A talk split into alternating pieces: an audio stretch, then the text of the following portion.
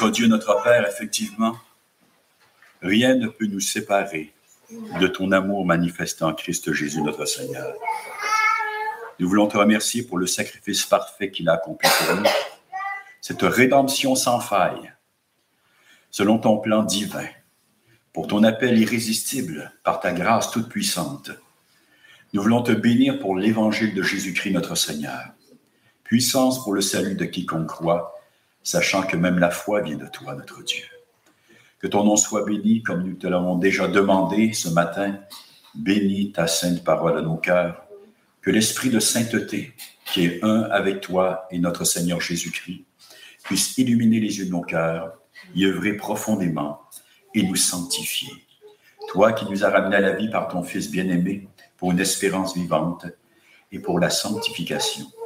Sois béni, sois glorifié en Christ Jésus notre Seigneur. Amen. Donc, nous continuons notre pèlerinage dans la première épître de Jean, l'apôtre bien-aimé du Seigneur. Ça aussi, c'est un peu paradoxal parce que est-ce que Christ a des favoris? Bien sûr, on parle au niveau de son humanité. Hein, il, avait un amour particulier pour l'apôtre Jean. Donc, première épître de Jean, je vous invite à y tourner au chapitre 3 pour lire ensemble les versets 14 à 20. 1 Jean, chapitre 3, versets 14 à 20.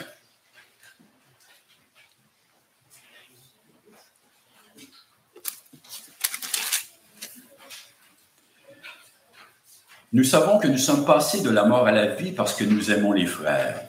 Celui qui n'aime pas demeure dans la mort. Quiconque est son frère est un meurtrier, et vous savez qu'aucun meurtrier n'a la vie éternelle demeurant en lui.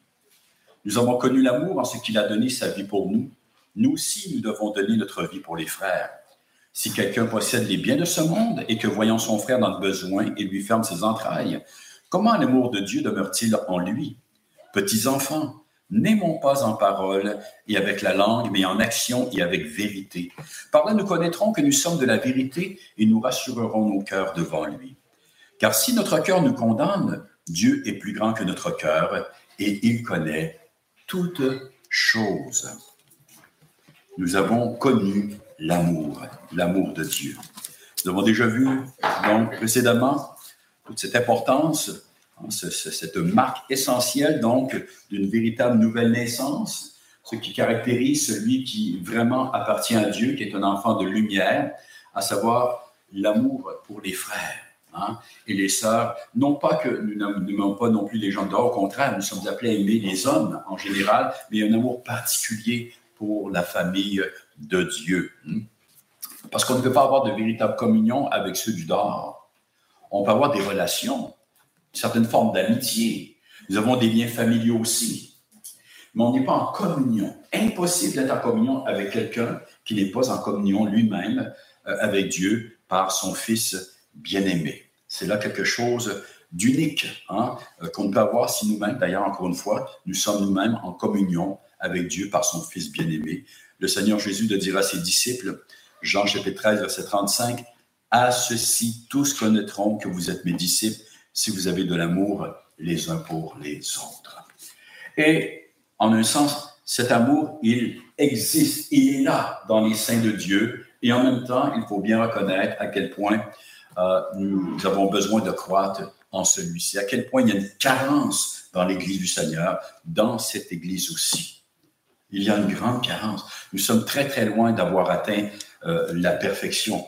il est vrai qu'on ne l'atteindra jamais ici pas, mais quand même, hein, je pense qu'on peut tous dire avec Jean-Baptiste que nous ne sommes pas dignes de délier la courroie de ses souliers.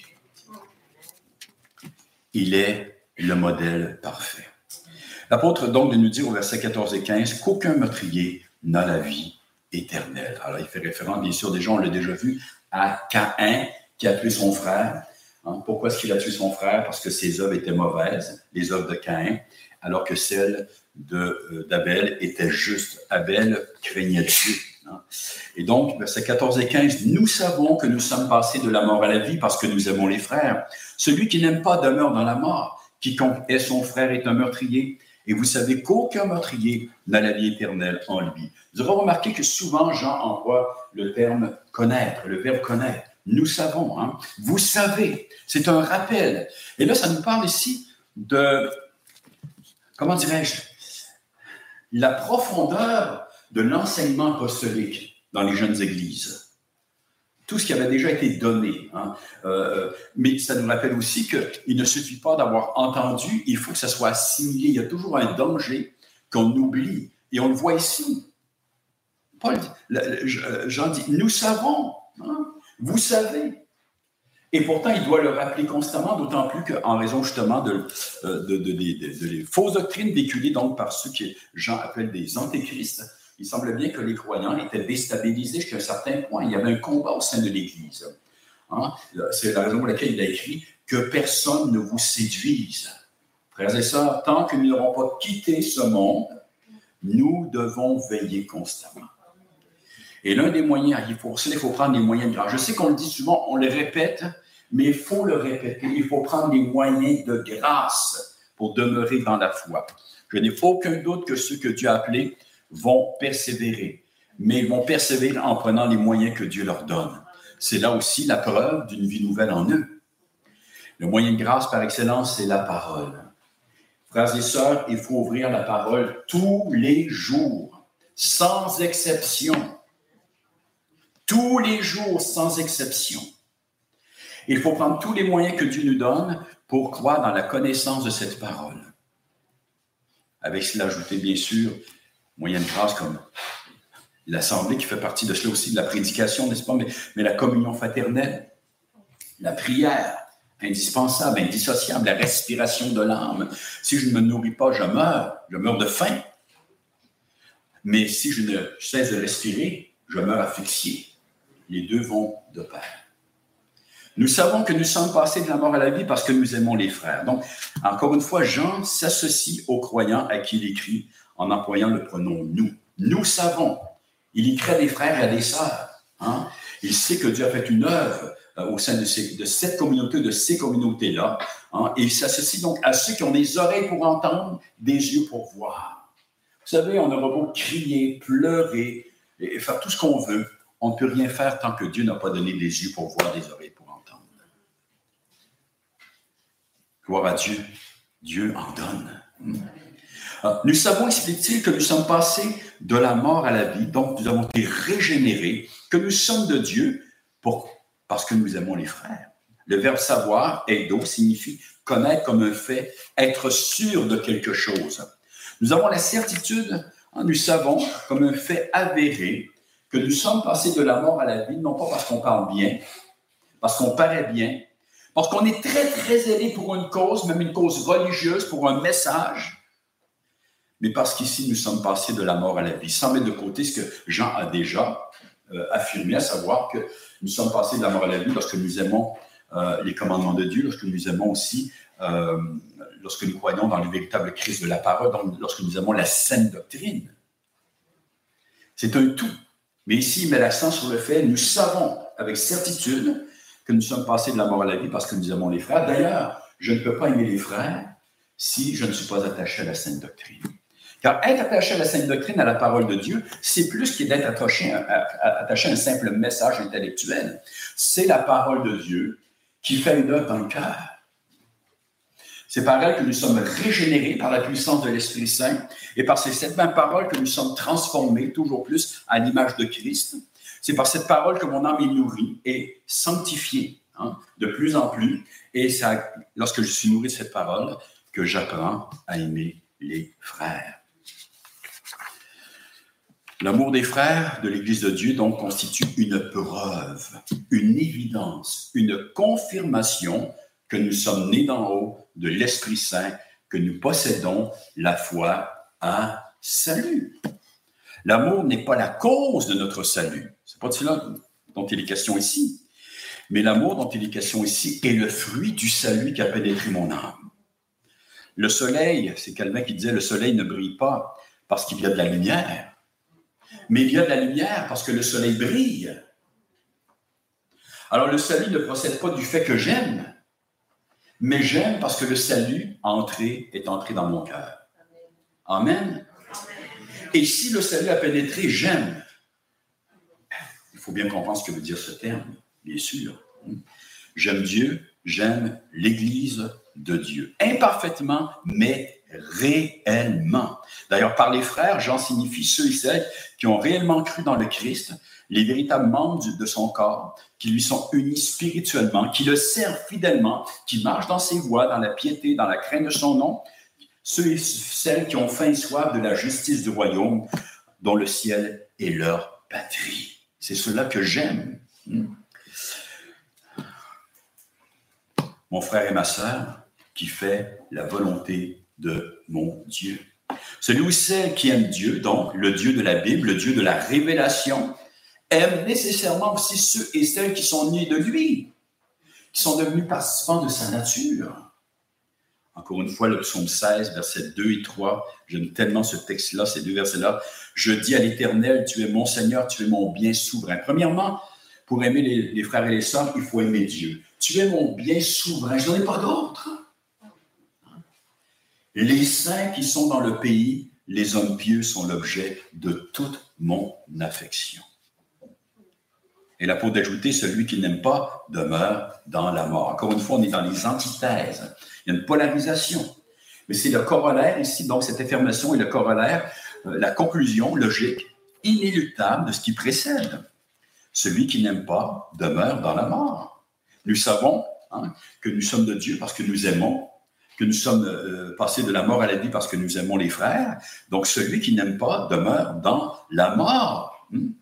Donc, celui ou celle qui n'aime pas, ceux qui appartiennent au Fils des mondes, euh, des mondes, donc, qui sont toujours morts spirituellement, dans leur péché, ça veut dire qu'ils demeurent étrangers à la vie de Dieu, qui n'ont pas expérimenté la repentance. D'ailleurs, certains, certains auteurs ont souligné le fait que quand Jean fait référence que nous sommes passés de la mort à la vie, c'est un rappel qu'on ne naît pas chrétien. Personne n'est chrétien. Nous le devenons à un moment. Il est vrai que certains n'ont pas nécessairement un rappel, ne sont pas capables d'exprimer exactement le moment précis, mais, on est capable de dire que nous sommes devenus une nouvelle créature, à quelque part. Il y a un changement, il y a un avant et un après, il y a une conversion. Si je n'ai jamais expérimenté cela, je dois me poser la question, est-ce que je suis passé de la mort à la vie? C'est pas une petite chose que de passer de la mort à la vie. Nous le savons si nous sommes passés de la mort à la vie. Quiconque est son frère est un meurtrier, et vous savez qu'aucun meurtrier n'a la vie éternelle demeurant en lui. Donc, encore une fois, seule la vie de Dieu en nous peut, par sa vertu sanctificatrice, nous conduire à la repentance et à l'amour des frères et des sœurs, bien sûr, dans le Seigneur. Donc, celui ou celle qui en est dépourvu de cet amour-là, ne peut qu'haïr Dieu et ceux qui sont nés de lui. Le terme est fort. Le terme est fort, mais il est inspiré. Il nous dit quelque chose sur ce qui se passe dans le cœur. Même si c'est bien enfoui, bien caché, si je ne suis pas avec Dieu, si je ne me suis pas repenti converti, j'ai de la haine pour Dieu, je suis un ennemi de Dieu. Tout ce que j'ai à faire, c'est il faut que je me rende, une reddition hein, face à Dieu. Et c'est la même chose pour ceux qui lui appartiennent. Mais Jean d'ajouter que celui qui est est en fait un meurtrier. Et en ce faisant, il fait l'écho même de l'enseignement de son maître, le Seigneur Jésus-Christ, qui euh, nous dit dans Matthieu chapitre 5, les versets 21 à 22, ceci. Donc, ceux qui prennent des notes, Matthieu 5, versets 21 et 22. Vous avez entendu qu'il a été dit aux anciens, tu ne tueras point, celui qui tuera est passible de jugement. Mais moi, je vous dis que quiconque se met en colère contre son frère, une colère injuste, bien sûr, on peut une sainte colère parfois dans certaines circonstances, celui qui se met en colère contre son frère est passible de jugement. Que celui qui lui dit à son frère Raka hein, mérite d'être puni par le Sanhédrin et que celui qui lui dira insensé hein, euh, mérite d'être puni par le feu de la géhenne. En fait, celui qui injurie son frère, qui le considère comme rien, moins que rien, quoi que ce soit, il dit donc, mérite d'être puni par le Sanhédrin, qui était la plus haute instance euh, au niveau religieux, donc euh, en, Israël, et mérite, d'être puni par le feu de la géhenne, l'enfer. On n'entend pas beaucoup parler de l'enfer aujourd'hui, n'est-ce pas? Même dans l'Église. Ça fait partie de la doctrine évangélique. La vérité, c'est une vérité scripturaire. Dans le cœur où l'amour de Dieu est absent, où celui-ci n'a pas été répandu par son esprit, ne peut que résider la haine, et la haine conduit au désir de faire périr celui ou celle qui en est l'objet, de s'en débarrasser. Même l'ignorer, c'est comme vouloir s'en débarrasser. Alors, Jean nous place ici devant une vérité importante. Euh, c'est Howard Marshall qui écrit Si je hais quelqu'un, c'est-à-dire c'est le contraire de l'amour, je ne suis pas envers celui-ci différent par mon attitude d'un meurtrier.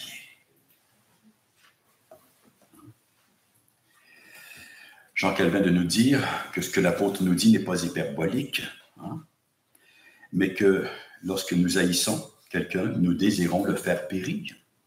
Nous désirons sa disparition. Nous sommes donc des meurtriers. Or, Jean d'ajouter aussi, aucun meurtrier n'a la vie éternelle demeurant en nous.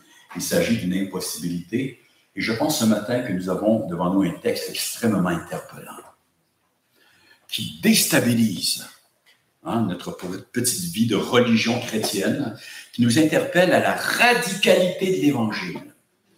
On a peur du mot, j'ai entendu ça cette semaine euh, sur, euh, sur CFOFM, Pasteur Perron, qui parlait du caractère euh, radical de l'Évangile en disant on a peur de ce terme-là. Bien sûr que ce terme-là peut, faire référence, bien sûr, justement, à, quelque chose de très, très mauvais, n'est-ce pas? Mais en fait, l'Évangile est radical. L'Évangile est radical. C'est la mort et la vie, c'est la vérité et l'erreur. C'est Christ ou Bélial, c'est le ciel ou l'enfer. C'est la vie ou la mort. C'est l'amour ou la haine et le meurtre. Voilà. Rien d'autre. Il n'y a rien entre les deux. Il n'y a pas de zone neutre. Il n'y a pas de demi-mesure. Ou j'aime ou je n'aime pas. Et je hais. Deuxième point, versets 16 et 17. Face à cela, l'apôtre nous dit, nous devons donner notre vie pour les frères et les sœurs. Nous avons connu l'amour en ce qu'il a donné sa vie pour nous. Nous aussi, nous devons donner notre vie pour les frères. Si quelqu'un possède les biens du monde et que, voyant ses frères dans le besoin, il lui ferme ses entrailles, comment l'amour de Dieu demeure-t-il en lui? Nous avons connu l'amour en ce qu'il a donné sa vie pour nous. Il parle bien sûr, l'apôtre Jean, du Seigneur Jésus-Christ. Hein. Donc, il veut nous expliquer un peu plus en détail en quoi consiste ce fameux, ce fameux amour. L'amour que Dieu répand dans nos cœurs par le Saint-Esprit. Hein.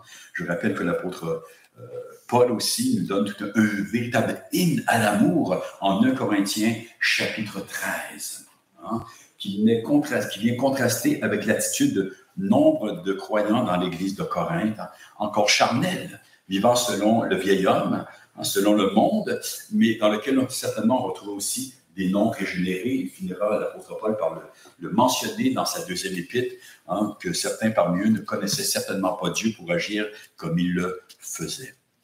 Alors, ce développement de qu'est-ce que réellement est l'amour est très important, comme le mentionne toujours Howard Marshall, euh, parce que bien des gens pensent avoir compris le commandement d'aimer euh, qui est propre au christianisme à partir de leur propre conception de l'amour.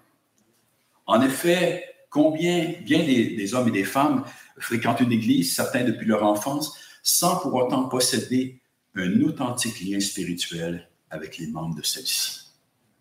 Encore faut-il que celle-ci dans celle-ci, il y a une vie spirituelle aussi. C'est pour ça l'important. C'est qu'on se contente de fréquenter un lieu, une paroisse, une église, euh, sans aucun lien vital, spirituel, premièrement certainement avec Dieu lui-même, avec son Fils et avec l'Église. Non pas encore une fois qu'il n'y a pas une certaine amitié, mais le lien spirituel qui unit les vrais, véritables croyants est tellement différent. Psaume 133. C'est comme l'huile répandue sur la tête d'abord. La sainte onction divine, le Saint-Esprit qui vient répandre la vie d'en haut, la vie de Christ ressuscité. Inimitable. Seul Dieu peut faire ça dans un cœur. Et donc, et même nous qui sommes passés de la mort à la vie, hein, eh bien, euh, trop souvent, nous ne saisissons que bien peu ce que signifie aimer les frères et les sœurs. Nous nous leurrons même à cet effet par toutes sortes de faux raisonnements étant encore, encore une fois, comme les Corinthiens, on l'a déjà vu, empreint d'une appréhension charnelle, mondaine de ce qu'est réellement l'amour une espèce d'émotion, qui est la définition qu'on donne aujourd'hui d'à peu près toutes les vertus, de l'émotion. Je me sens bien ou je me sens pas bien. Hein? Eh bien, l'amour n'est pas une émotion. Il faut, frères et sœurs, comprendre cela. L'amour va sanctifier les émotions, va, va, va diriger les émotions. Mais l'amour est une vertu, une dynamique d'action qu'opère le Saint-Esprit dans nos cœurs. C'est tellement plus profond que cela. Et donc, et notre compréhension de l'amour, qui trop souvent est tout simplement un désir de satisfaire nos propres besoins. Bien des croyants, hein, en fait, à un certain niveau, nous sommes tous un peu encore, n'est-ce pas? Nous sommes des puissants fonds. Et dans un sens, il y a une place pour être un puissant fond si on parle ici de la fin de la soif de Dieu. Fin soif du royaume, de sa justice fin soif de sanctification, fin soif de voir le règne de Dieu, n'est-ce pas, euh, se manifester parmi nous, de voir l'Évangile aller de l'avant, triompher. En cela, nous devons être des puissants fins. Mais ce n'est pas la fin qui nous anime le plus souvent. La fin qui nous anime, c'est celle de répondre, nous voulons que les gens répondent autour de nous, que Dieu réponde à tous nos petits besoins personnels et très égoïstes.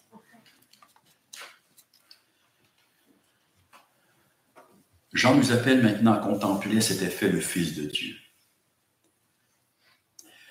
Hein? Incarné, le Fils de Dieu crucifié pour nos péchés, ce que celui-ci a accompli en notre faveur, ce qu'il a enduré pour nous sauver, ses souffrances, son agonie, le don de sa propre vie révèle ce qu'est réellement l'amour, l'amour de Dieu. Il avait déjà écrit l'apôtre Jean au chapitre 3, verset 1, Voyez quel amour le Père nous a témoigné pour que nous soyons appelés enfants de Dieu. Voyez, contemplez.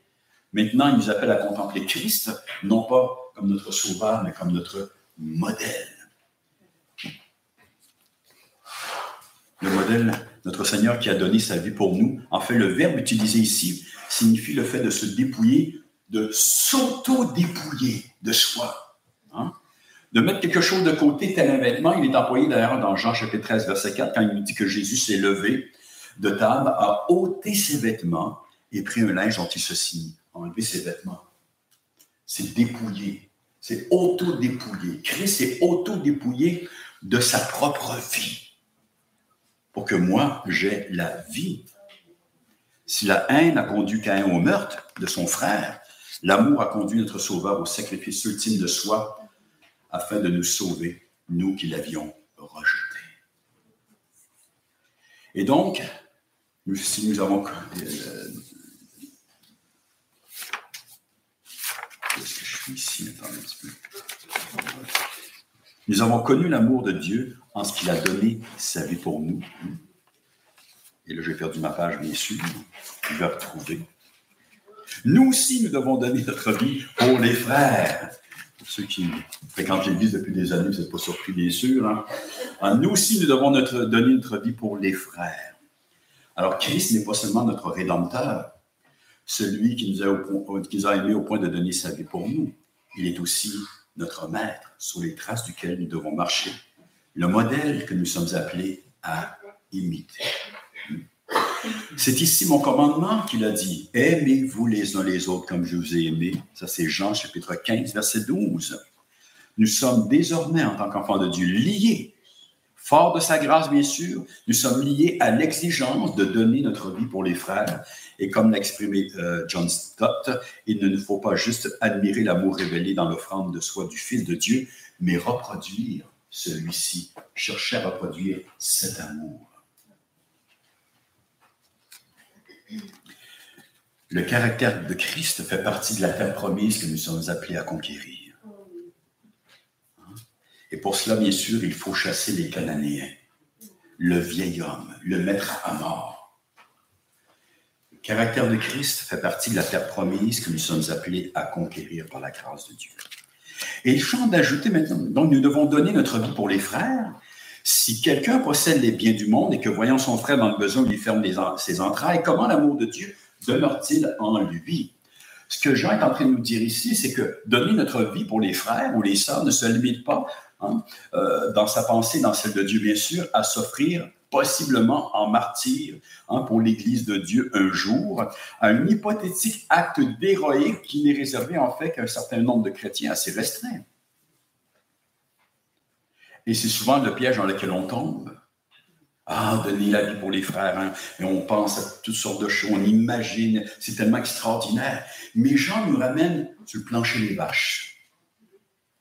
Pour l'apôtre, donner sa vie pour les frères, s'auto-dépouiller pour les frères et les sœurs, constitue une obligation qui prend place dans le temps présent. Pas un jour, peut-être, si la persécution vient, peut-être je vais donner ma vie pour les frères.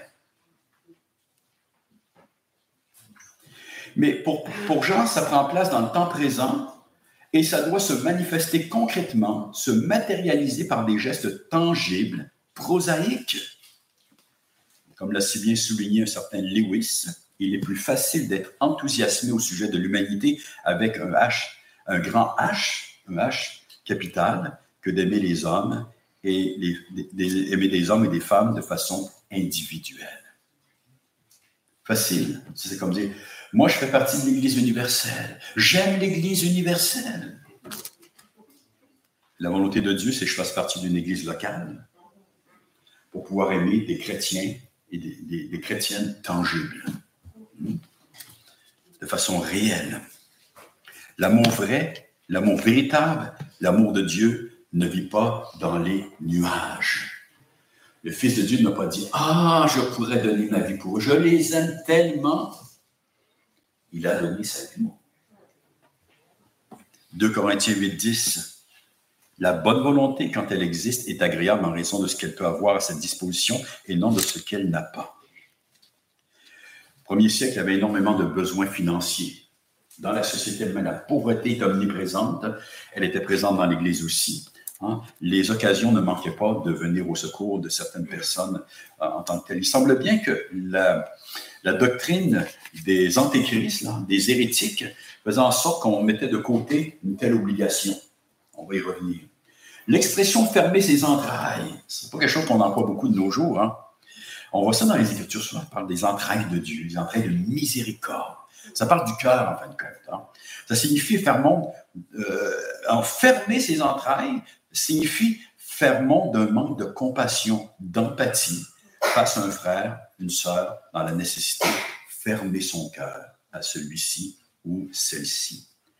Comme le pharisien, le scribe, n'est-ce pas, qui ayant vu cet homme euh, sur la route de Jéricho, hein, euh, qui était dans le besoin, sont passés à côté comme si de rien n'était. Quiconque agit ainsi ne peut oser prétendre demeurer dans l'amour de Dieu.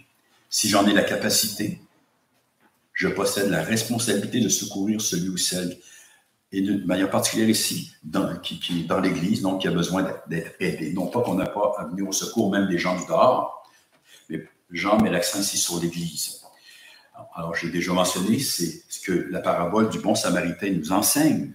Si je, ne, si je ne le fais pas, l'amour de Dieu ne demeure pas en moi. Et si l'amour de Dieu ne demeure pas en moi, alors je suis animé par la haine.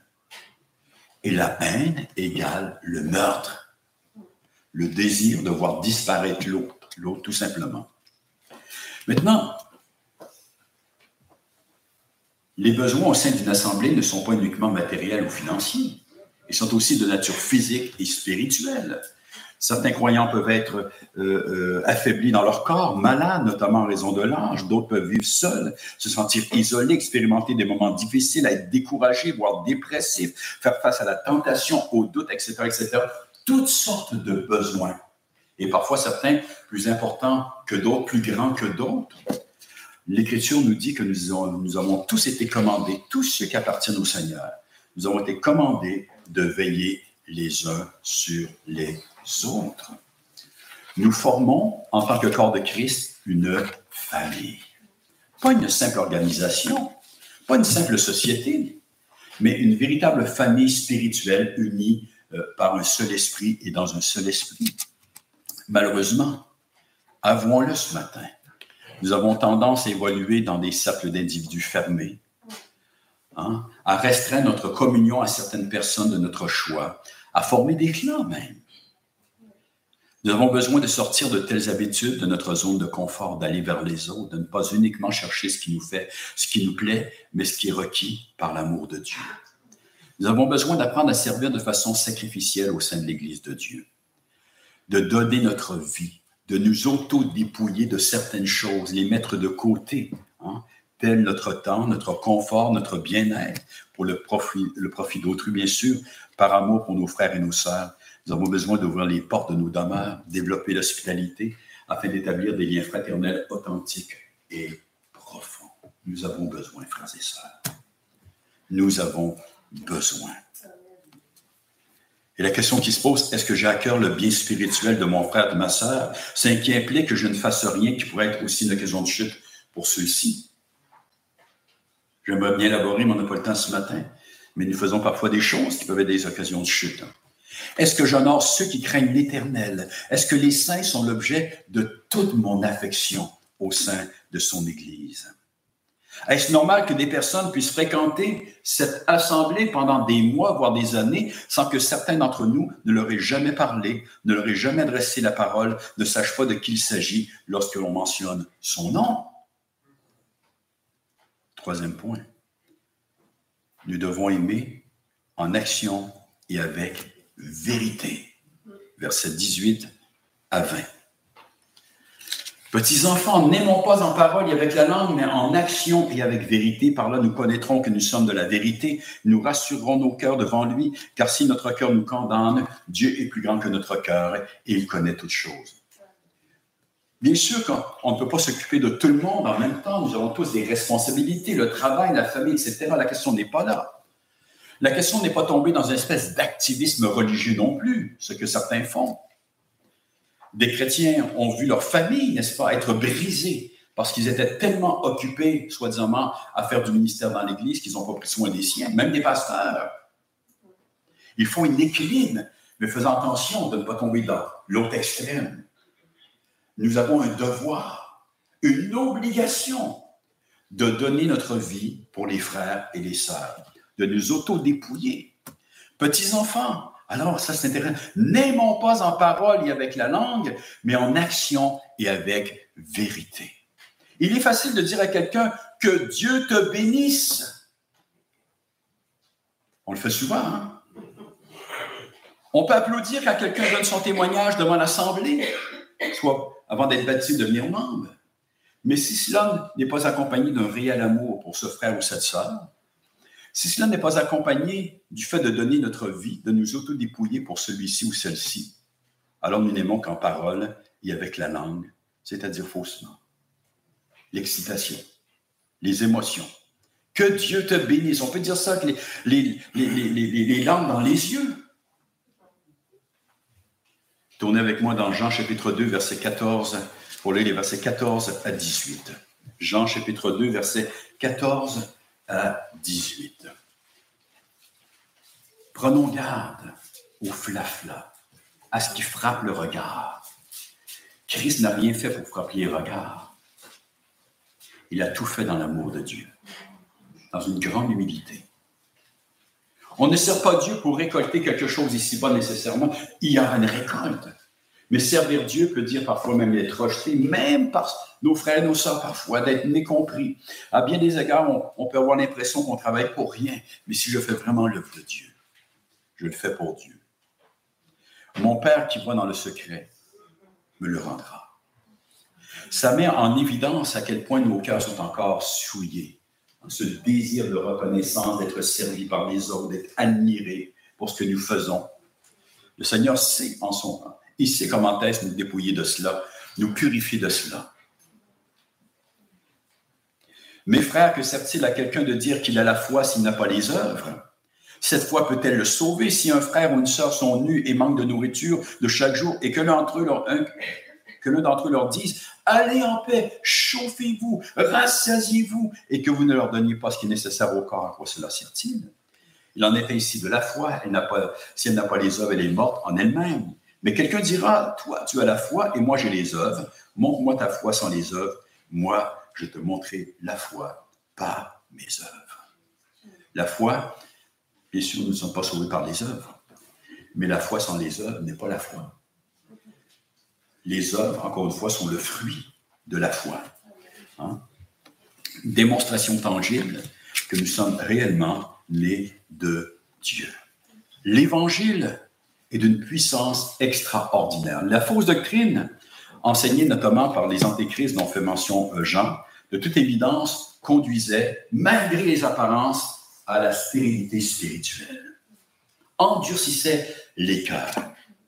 Alors, comme les pharisiens, n'est-ce pas, ces gens étaient des sépulcres blanchis, c'est-à-dire qu'ils étaient toujours dans la corruption, dans la décomposition, mais on cherchait à cacher cela, à ornementer l'extérieur par de belles paroles, peut-être par une manière de s'habiller, d'agir ou quoi que ce soit, n'est-ce pas? Mais l'intérieur demeurait impur. Et ça, c'est le propre de toute fausse doctrine au sein de l'Église, de tout faux évangile, quelle que soit la forme qu'il va prendre. Ce ne sont pas les paroles qui comptent premièrement.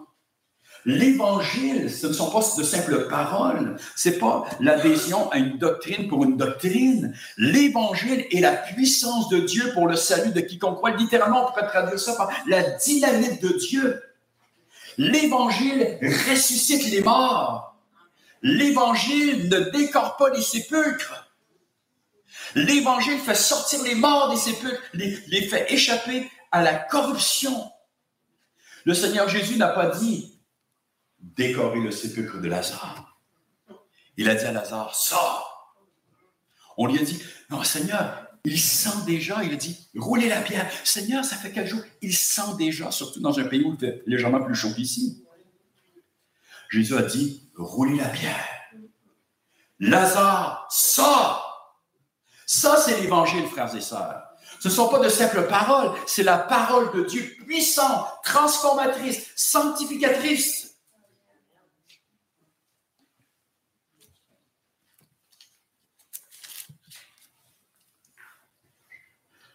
Nous sommes commandés, endettés, d'aimer en action et avec vérité. Toujours dans Jacques, nous lisons au chapitre 1, verset 22 à 27, donc Jacques 1, verset 22 à 27.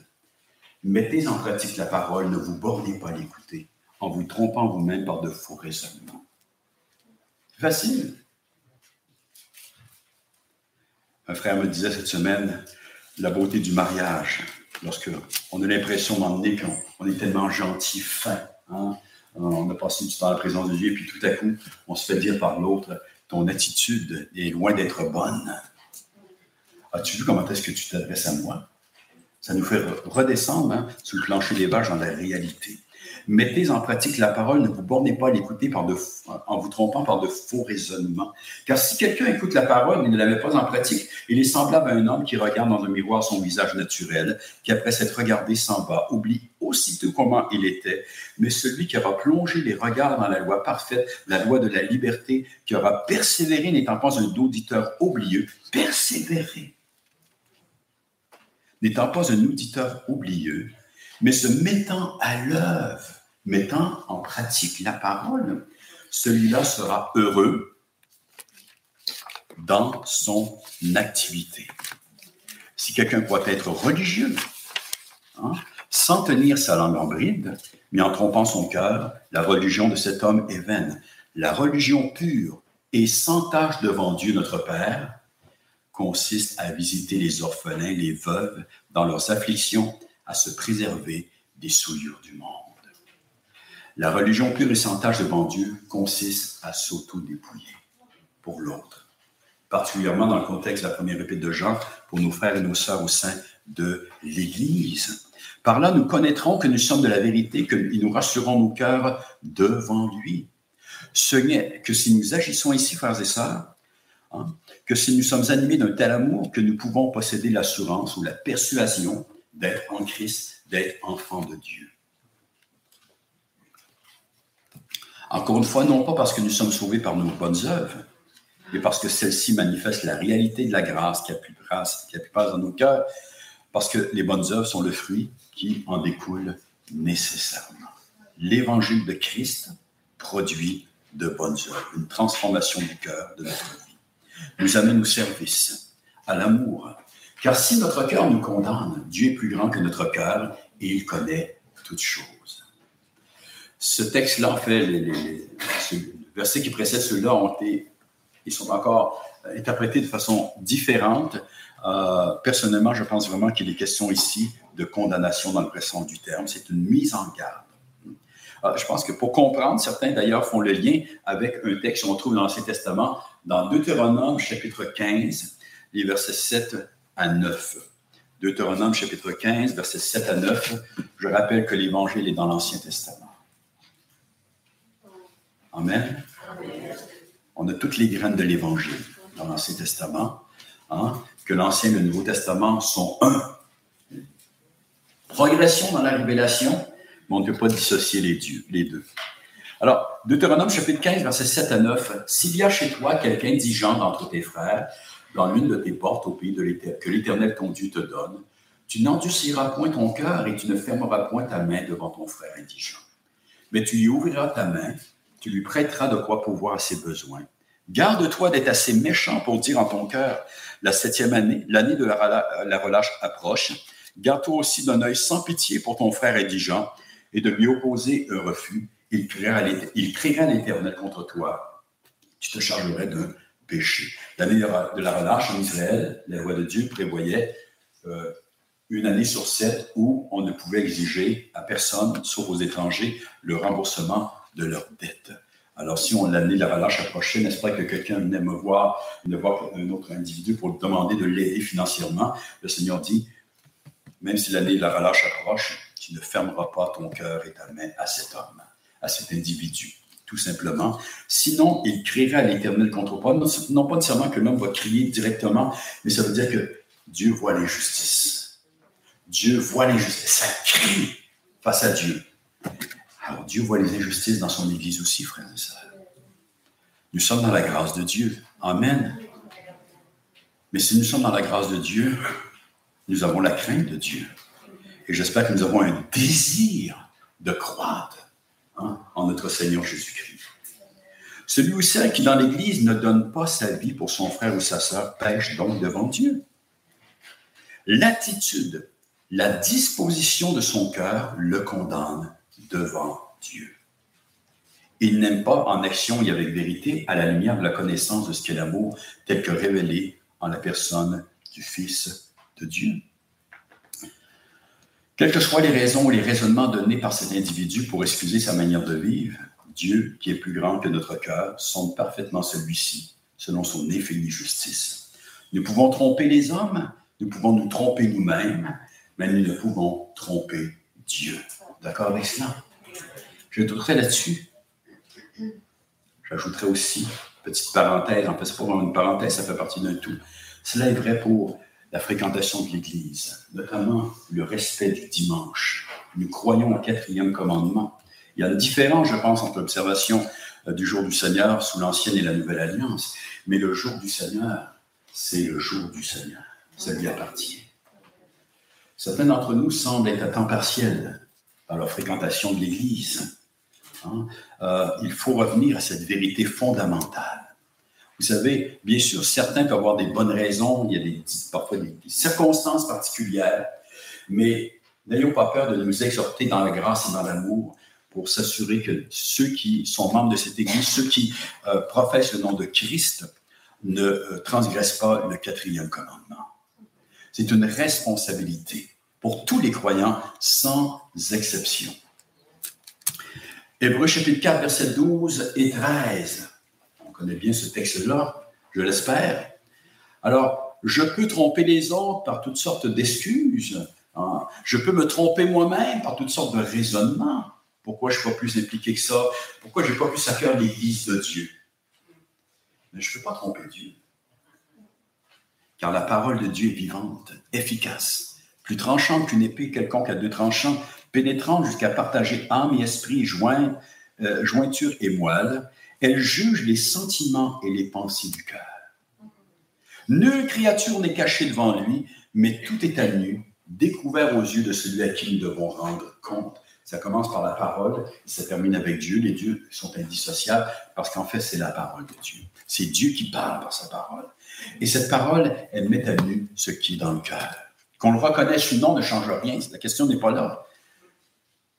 Mais la parole de Dieu nous dit ce qui se passe réellement dans le cœur de l'homme. Si je n'aime pas, je hais et je suis un meurtrier, tout simplement. Vous savez, bien des gens fréquentent une église locale, bien des gens qui, professent la foi fréquentent une église locale, comme je le dis parfois depuis très très longtemps, mais on a l'impression qu'ils sont plus des visiteurs que des citoyens du royaume, des étrangers. Ils sont en visite. C'est combien de, gens qui professent la foi, on a, on a l'impression qu'ils compartimentent leur vie chrétienne. Il y a le dimanche matin, il y a tout le reste. Eh bien, ce n'est pas cela la vie chrétienne, justement. Je suis chrétien tous les jours de la semaine, du matin jusqu'au soir et même lorsque je dors, tout simplement. On peut avoir une petite vie rangée qui semble tout à fait respectable, mais ce n'est pas de cela euh, dont il est question dans les Écritures. La vie chrétienne, ce n'est pas cela. La vie chrétienne, c'est une consécration. C'est une vie de grâce, une vie dans l'amour, une vie de sacrifice. Prenons garde à la religion. Prenons garde à l'apparence. Et j'aimerais terminer en retournant dans Matthieu chapitre 25 qui a été lu ce matin.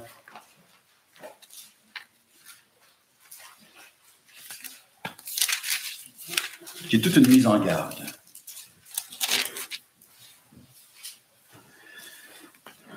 Matthieu chapitre 25,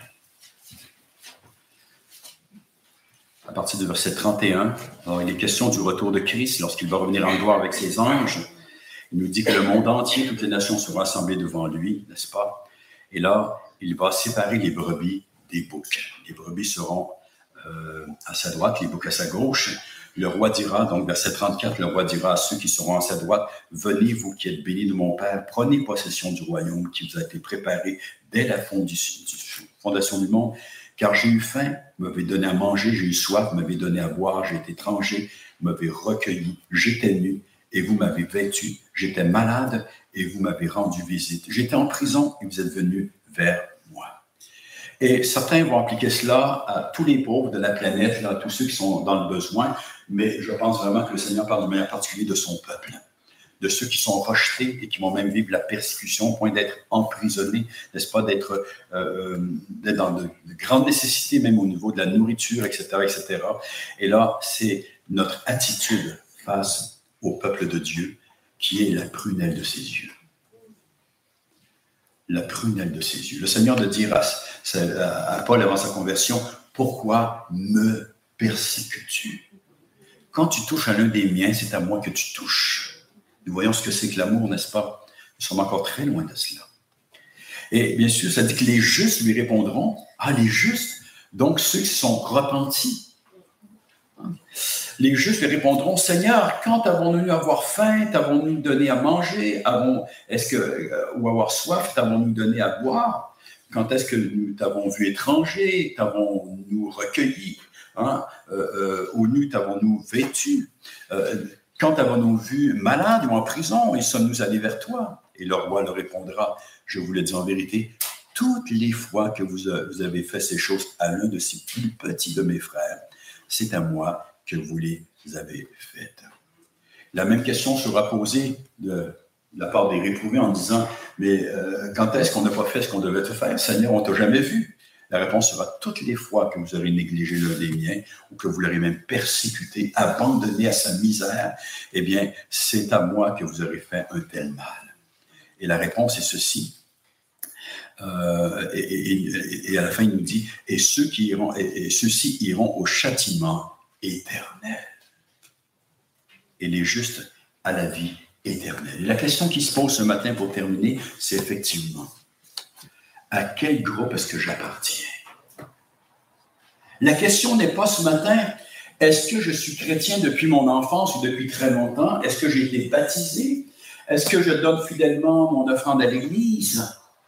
La question est, est-ce que je suis né d'en haut? Est-ce que je suis passé de la mort à la vie? Est-ce que j'ai expérimenté la repentance? Est-ce que désormais je peux dire que j'ai une affection profonde pour le ciel? Que le, ciel est ma patrie et non ce monde? Est-ce que je suis à l'aise ici? Je ne pas. Personne n'est à l'aise ici en tant que tel. Tout le monde vit des difficultés. Euh, mais, mais ceux qui ne connaissent pas Dieu sont enracinés dans ce monde. Ceux qui le connaissent ont été déracinés. Ah, il y a encore quelques racines, il est vrai, mais, mais il y a une aspiration pour quelque chose d'autre. Nous ne sommes plus chez nous. Nous sommes devenus des étrangers. Nous sommes des pèlerins hein, qui nous dirigeons vers la cité céleste. Est-ce que c'est mon cas ce matin? Est-ce que j'aime l'Église de Dieu? Est-ce que les saints sont l'objet de toute mon affection dans le pays? Est-ce qu'il y a une différence dans ma relation avec les croyants d'avec celle que j'ai avec les gens de l'extérieur? L'amitié n'est pas l'amour n'est pas l'amour fraternel. C'est tellement plus profond que cela.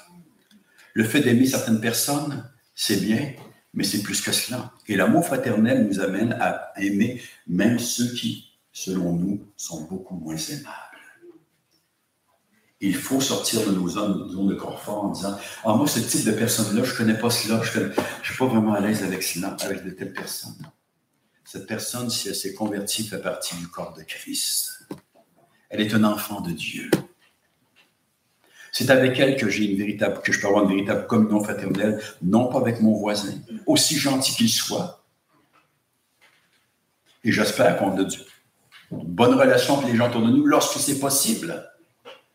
Mais on ne peut pas avoir la même relation avec ces gens-là qu'avec les véritables croyants. Et c'est là qu'on peut dire si nous sommes nés de Dieu ou non. Suis-je un religieux, un chrétien de façade? Ou un enfant de Dieu. Amen. Notre Dieu, notre Père,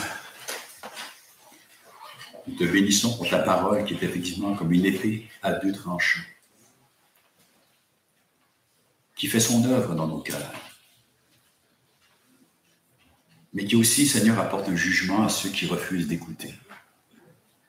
Ce matin, Seigneur, nous te prions afin que la parole que nous avons entendue, que nous avons lue aussi, puisse pénétrer au plus profond de nos âmes et faire son œuvre. Partager ce qui a besoin d'être partagé. Seigneur, que personne ce matin parmi nous ne puisse sortir d'ici, euh, Seigneur, euh, en mettant de côté euh, ce qui a été dit, ce qui a été partagé. Mais que nous puissions tous prendre à cœur, Seigneur, cette injonction d'aimer nos frères, d'aimer nos sœurs, de donner notre vie, de nous auto-dépouiller, bien sûr dans la sagesse qui vient de toi, notre Dieu, notre Père. Mais certainement que nous pouvons tous, Seigneur, te confesser ce matin à quel point nous défaillons en la matière. À quel point nous avons besoin de mieux saisir la grandeur de ton amour qui a été révélé dans la personne de Christ. À quel point, Seigneur, nous avons encore des pensées, des conceptions très mondaines, charnelles, puériles de ce qu'est l'amour à quel point notre amour, Seigneur, est encore imprégné d'égoïsme, de recherche, Seigneur, d'intérêt personnel à bien des égards. Notre Dieu, nous prions pour la purification de nos âmes ce matin, nous qui te connaissons, la sanctification, sachant que celle-ci débute par la contemplation de ta personne et de la personne de ton Fils qui te révèle. Sachant notre Dieu que nous n'avons qu'une capacité par nous-mêmes alors nous implorons ta grâce et l'action du Saint-Esprit. Et ton œuvre dans nos vies, Seigneur, et même ta discipline personnelle. Car toi, Seigneur, tu sais comment œuvrer dans chacun d'entre nous pour nous faire avancer. Notre Dieu, notre Père, nous te bénissons parce que si cette parole nous touche profondément ce matin, si elle nous interpelle, Seigneur, c'est parce que tu nous aimes. Parce que tu nous as rachetés pour nous embellir pour nous transformer l'image de ton Fils, nous qui étions, Seigneur, scellés dans nos cœurs autrefois. Seigneur, c'est grâce au fait qu'il a été défiguré pour nous que nous pouvons désormais te ressembler. Notre Dieu, notre Père, donne-nous de te ressembler toujours plus. Seigneur, préserve-nous de nous endormir, préserve-nous du sommeil spirituel, préserve-nous, Seigneur, de nous alourdir, Seigneur, de l'embonpoint spirituel, notre Père. Donne-nous de mettre en pratique ce que nous entendons, ce que nous lisons. Donne-nous d'être actifs pour toi, notre Dieu, non pas des activistes malsains, Seigneur, mais d'être des ouvriers dans ta grâce. Ce matin, nous te prions aussi que si certains parmi nous ne te connaissent pas, toi seul peux débusquer, Seigneur, le mensonge. Toi seul peux leur ouvrir les yeux. Nous te prions que tu leur ouvres les yeux et que tu crées des dispositions dans leur cœur afin qu'ils puissent reconnaître. Car notre Dieu, même si pour certains cela pourrait sembler honteux, impensable que d'avouer qu'ils n'ont jamais été véritablement chrétiens, n'est-ce pas là la meilleure chose pour eux? De passer de la mort à la vie et d'échapper à la perdition éternelle. Car Seigneur, tu es un Dieu qui est le mensonge et l'hypocrisie. Et tu es aussi la haine dans nos cœurs. Et nous voulons nous rappeler que lorsque nous haïssons, c'est-à-dire lorsque nos cœurs ne sont pas empreints de ton amour, lorsque, lorsque nous haïssons, en fait, nous désirons nous débarrasser de l'autre. Et nous sommes des meurtriers, notre Père. Et aucun meurtrier n'a la vie éternelle en lui. Notre Dieu, que cette vie que tu nous as donnée, nous qui te connaissons, puisse croître, jaillir toujours plus et se manifester concrètement. Donne-nous de porter du fruit à la louange de ta gloire. Préserve-nous des vaines paroles, des vains discours et de l'orgueil, Seigneur, qui en découle.